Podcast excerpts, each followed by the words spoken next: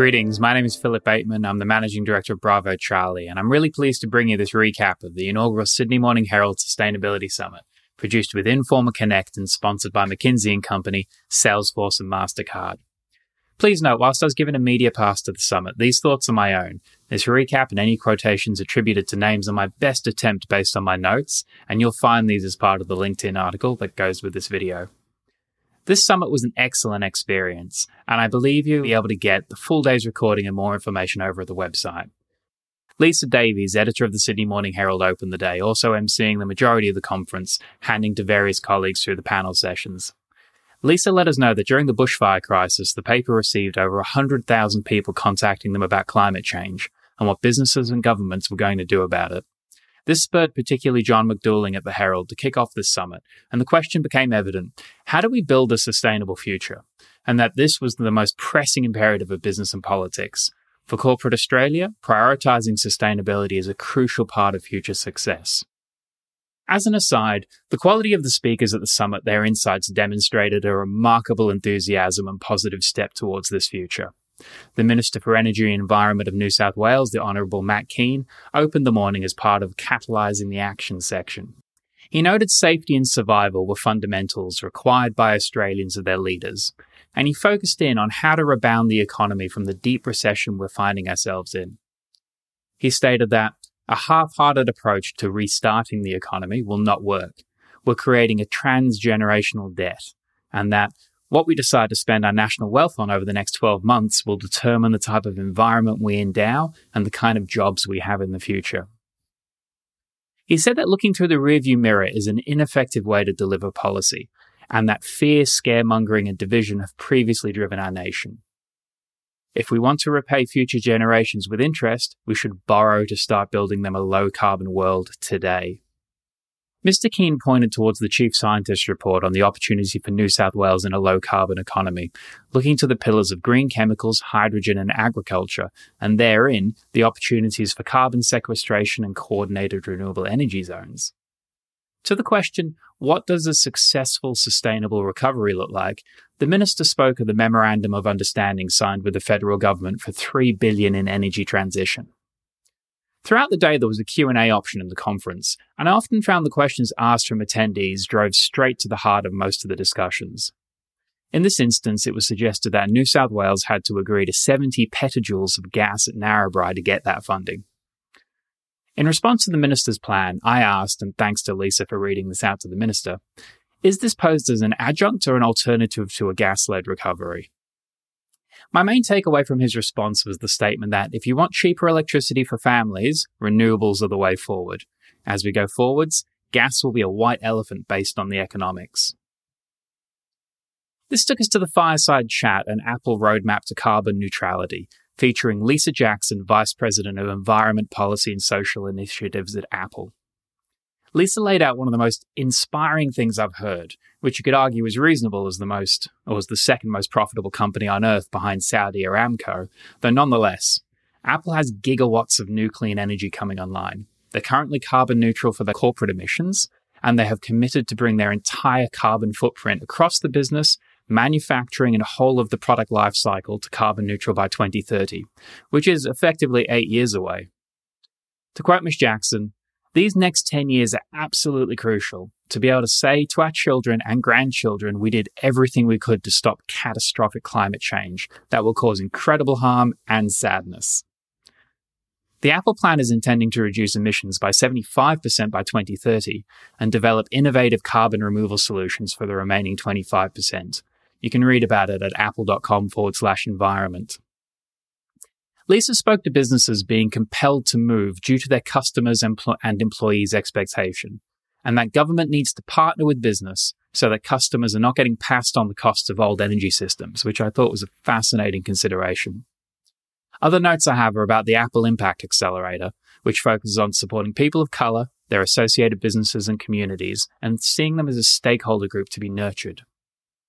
In answer to, could Australia be left behind if our government doesn't get on board?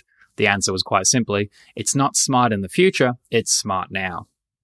This leads me to the next session, with Jonathan Watzel, Senior Partner at McKinsey, Director of the McKinsey Global Institute and Co-Chair of the Urban China Initiative, who blended some pretty dire predictions with some great one-liners, such as, you can tell the pioneers, they're the ones with the arrows in their back, which could fit nicely with Apple at times. Jonathan took us through the physical hazards and socioeconomic impacts of climate change from a report titled Climate Risk and Response. And to be frank, as I've listened to science-based analysis summaries for a decade or more, this is the kind of thing that makes me want to leave the city far behind and move to a self-sustaining food commune on a hill in New Zealand. If you're a regular, you'll know what's coming, though let's rip through it. Firstly, scenarios. From managing coastal flooding to collapsing mortgage markets in places such as Florida if home was to become un- uninhabitable. India becoming too hot to work, the disruption of rain cycles through Africa, and that the world's five bread baskets are concentrated in areas that are about to undergo significant temperature shifts.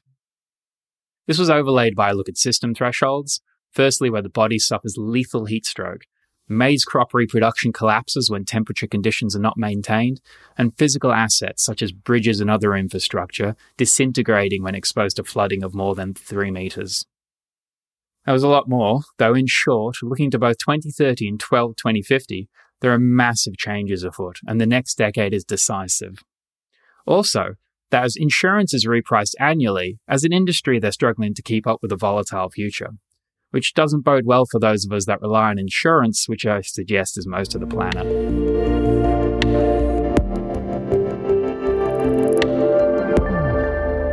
Towards Zero Waste, a panel on solving the massive plastics packaging and waste problem. This included Sandra Martinez, C E O of Nestle Oceania, Anthony Pratt, Executive Chairman of Visy, Brooke Donnelly, C E O of the Australian Packaging Covenant Organization, and Gail Sloan, C E O of the Waste Management and Resource Recovery Association of Australia. This was moderated by James Chessel, Executive Director of the Sydney Morning Herald and The Age. Right out of the gate, one of our greatest exports, Anthony Pratt, led us off with the fact that there's no excuse not to remanufacture eighty percent of the waste in a bin, which is cardboard and glass, into a product. We need to be focused on turning glass into glass and paper into paper or into clean energy, to turn bottles into bottles or transforming it into a wheelie bin, and only then into clean energy, not into road furnishings. Mister Pratt's talking about taking the least carbon-intensive option in the hierarchy of waste transformation. He let us know that landfills emit more carbon dioxide than all of global inv- aviation, and put it quite simply, stop putting things in landfill. If we can halve what goes into landfill, we can also bring back manufacturing to Australia, driven by utilising the inexpensive resource that's in front of us, which we call waste. Anthony said twenty-five million tonnes of waste going into landfill each year, and Visy used two million tonnes of it. That's twenty-three million tonnes if you're out there and game to make a dent in things. Sandra from Nestle pointed to the work they were doing with Daniel Gallagher and the team at I Q Renew, who are trialling collection of soft plastics from one hundred forty thousand homes on the New South Wales Central Coast, and then transformation through chemical recycling known as C A T H T R, a process invented in Australia by Licella, where the plastics are reduced into an oil, which can be used for further fuel, chemical and new plastic production. Brooke Donnelly of the Packaging Covenant spoke to problems before and after the bin and directed folks to the federal government's National Waste Action Plan, with the goal being to phase out problematic and unnecessary plastics by twenty twenty-five and that all packaging is recyclable or compostable. The action plan is quite detailed and worth your time. Links to everything I'm mentioning are in the video description. Gail from the Waste Management Association spoke to the nature of circular economy, that we need a paradigm shift to avoid creation of waste at first instance, and by redesigning products to enable reuse, repair and manufacture in Australia, there is an opportunity to create four times as many jobs in this area than we have now. I'd cite here that Clean Energy Australia notes that in two thousand seventeen, Australia generated sixty-seven million tonnes of waste, which is half a tonne for every person in the country per year, with one hundred thirty thousand tonnes of plastic going into our waterways and oceans. The conversation honed in on the fact that we need to rethink our approach to creation, shifting to reuse and refurbishment, and that by looking at sustainable design, we can eliminate products to landfill, rather than focus on recycling a waste stream. Who's going to pay for it? I applaud Anthony Pratt's approach here, where I quote him as saying, if you can tear it, we'll take it. Speaking for myself to you, it's high time we got serious about the fact that externalised cost is ruining our planet. And I'm excited to see the work of the Global Steering Group on Impact Investment, the Impact Management Program, and the Harvard Business School working towards impact-weighted accounts. where they're able to calculate the monetary environmental impact for over two thousand large companies around the world. This means consumers are going to be able to see for a company that makes X billion dollars of profit, they create X billion dollars of environmental impact that the rest of the world, governments, citizens, and other businesses have to pay for.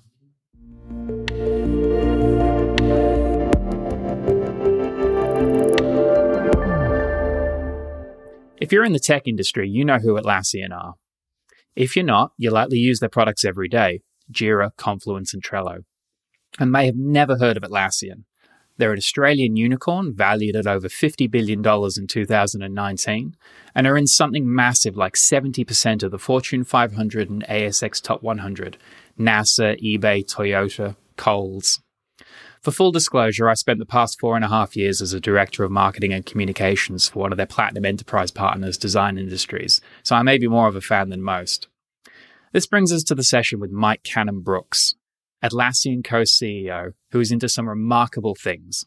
My favourite being challenging in Elon Musk to get South Australia's big battery happening, and more recently getting behind building the biggest solar farm in Australia and the Northern Territory to supply Singapore with power via an undersea cable. Mike spoke to the strength of the Australian sustainability community, that outside of government we were very progressive, with the Business Council of Australia calling for net zero by twenty fifty, and over fifty percent of the A S X already signed onto R E one hundred, which is the global initiative to generate one hundred percent of a company's power from renewable resources. Mike talked to the huge potential for the hydrogen economy, and this being seen as a long-term goal for Australia. Turning to our energy mix and A E M O, the Australian Energy Market Operator's Integrated System Plan, gas makes up ten percent of our mix in the national energy market. So when discovering a gas-led recovery and it being a big transition fuel for the next twenty years, this simply isn't the case. The A E M O plan shows that whilst existing gas infrastructure needs to stay in place, no extra gas power plants are needed. Mike stated that if you want the lowest cost of energy and the quickest transition, gas is not the option. And when we talk about massive new gas extraction, that's an entirely different proposition. Putting it quite simply, over the next twenty years, we have to electrify everything and generate all of that electricity with renewables. The discussion on batteries and disambiguating them was fascinating. For example, that pumped hydro is a battery. It was put that rather than being obsessed by batteries, we need to be obsessed by the smart, efficient management of our energy. Also, that one of the greatest challenges is lobbyists, and that decentralised energy sources are truly democratic. They don't have a paid group of folks walking around Canberra trying to push individual approvals through. Basically, the sun doesn't have a lobbyist. To quote as accurately as I can, renewables represent the single best economic growth and strategic advantage for Australia. We can export energy, lower our cost of manufacturing and create jobs, leading to the lowest power price in the world. We have no shortage of resources, and we have the technology to do it. Right now, with the pandemic crisis, we're in a clear moment of choice as to how we recover our economy, the green and gold recovery. This is the best option we have, not only for our hearts, but for our minds. Mike was asked why this wasn't getting through, and he talked to a lack of history, and that to be proactive, you require a belief in the future rather than looking backwards. He still finds people saying to him, renewables are expensive, which is simply untrue. Learning and growth rates have to be considered. Where an industry struggles to communicate progress at a government level, it's easy to say the person is not hearing you. The how we say it and how we get it across is our problem. At the start of this section, I mentioned the undersea power cable to Singapore, and Mike got talking about intercontinental power grids and how these are vastly more efficient ways of transporting energy. He said, think about filling a ship with coal, hydrogen or oil, and even if that ship is powered by hydrogen and then sailing it across an ocean, compared to sending power through a cable, is vastly more inefficient. Now imagine many, many cables, and imagine the massive economic engine we could create for the Northern Territory government by turning our landmass into a renewable power generator and exporter. Better yet, think about batteries and time zones. With west to east connectivity, we need vastly less storage in the global network, as Western Australia is four hours ahead of a huge amount of population, and we can export sun and wind power to two to three billion people directly north of us. We have massive space to generate from and an ability to do this. So what kind of COVID economic recovery should we all be lobbying for? Thanks for joining me for part one of the Summit Recap. Please help me get the word out by sharing this video, like, leave a comment, and make sure to follow my profile for more insights like this one, as well as interviews with world leaders in business, politics, and society. If you're working on something important that you want to succeed, let's have a chat about ensuring its success by crafting the message through video. Take a look at bravo charlie dot global for more.